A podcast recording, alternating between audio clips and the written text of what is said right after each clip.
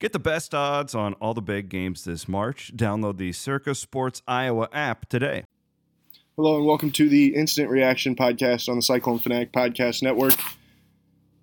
Presented by our friends at Karl Chevrolet. Looking to buy a newer pre owned vehicle, Karl Chevrolet and Stuart, Karl Chevrolet of Ankeny are the places to go. Check them out online, karlchevrolet.com, karlchevroletstewart.com. Man, huge day for the Cyclones today out in Hilton Coliseum, coming up with an 81 to 52 win over Texas. Probably the best 40 minutes that the Cyclones have played since their win over Oklahoma last month. Undoubtedly, their best 40 minutes since uh, they played Oklahoma last month. And that, you know, I think that obviously you have to take into account the fact that Texas didn't have Jericho Sims. Uh, Matt Coleman doesn't look quite right. He only played 19 minutes today for the Longhorns. But either way, Iowa State played exponentially better than they did Wednesday night against Oklahoma to turn a 29 point loss against the Sooners into a 29 point win over the Longhorns today. A uh, couple shout outs. First of all, man, we got to give a huge stand or huge round of applause, I think, to Michael Jacobson. His best game of the season. Uh, his probably his best performance since having 16 rebounds and 14 points on back-to-back days at the Big 12 tournament last year against Kansas State and Kansas. Uh, he finishes with 21 points, 13 rebounds, while going eight of nine from the field, two of two from behind the three-point line. I mean, Mike was absolutely phenomenal today, and you know I think you can give a lot of credit too to his his running mate in the front court, uh, Solomon Young, who went four for five from the field, nine to ten from the free throw line, 17 points and five boards. Iowa State completely owned the paint in this game. 30 points in the paint to 18 points in the paint for Texas. The Cyclones just dominated Texas's bigs from beginning to end. I think that those guys combined for thir- Iowa State's first 13 points of the game. Uh, they set the tone early on and made it clear that the Cyclones were really going to try and own, you know, right in front of the basket, and they were able to do it from beginning to end. Uh, it's a it's an obvious strategy when you think about the fact that the Longhorns didn't have Jericho Sims, who's by far Texas's best big man. Uh, but Solomon and Mike both answered the call today um, better than they have outside of that game against Oklahoma State when Solomon had 27 points. I mean, this was by far the best performance from Iowa State's front court of the entire season. So you got to give a lot of kudos to them. Um, I think you got to give kudos too to Prentiss Nixon, who went five of 11 from the field, six of seven from the free throw line. He had 17 points and eight, or in 17 points and four rebounds. Uh, Prentiss knocked down some really tough shots during the game uh, was able to kind of keep Iowa State from getting in a position where they uh, they ever went cold. And some of those times when you know he hit some tough shots, some uh, some long twos, some fadeaways, and stuff like that. Prentiss and, and, then was really working with his floater. Really nice game today from Prentiss, uh, and then Rasir Bolton too. Uh, four of seven from the field, one of three from three point range. Ten points for him today. Uh, you know, just he's been so good here over the last couple weeks for the Cyclones. Uh, being able to get to the rim and um, and create as well as uh, as being able to finish better than he had been earlier in the season. Uh, another really good game here for for Rasir.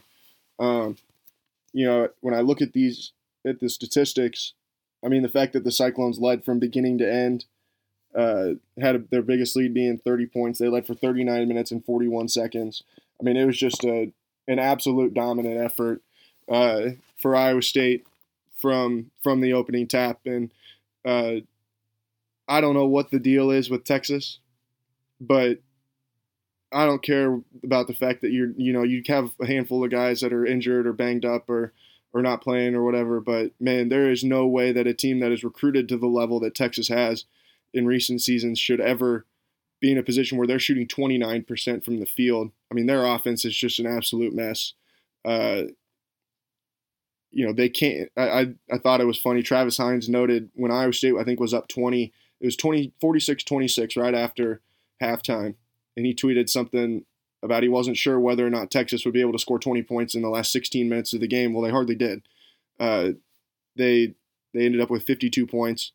Uh, I mean, it was just a dominant effort from the Cyclones and, and something that I don't think anybody could have expected considering the way Iowa State looked on Wednesday night against Oklahoma, uh, and hopefully you know, now maybe they found a little bit of something with these other guys. And I thought that Shaka Smart actually made a really good point in his post game press conference where he talked about how something that they're trying to do right now that he sees in Iowa State is with these guys sitting out, they don't need anybody to be.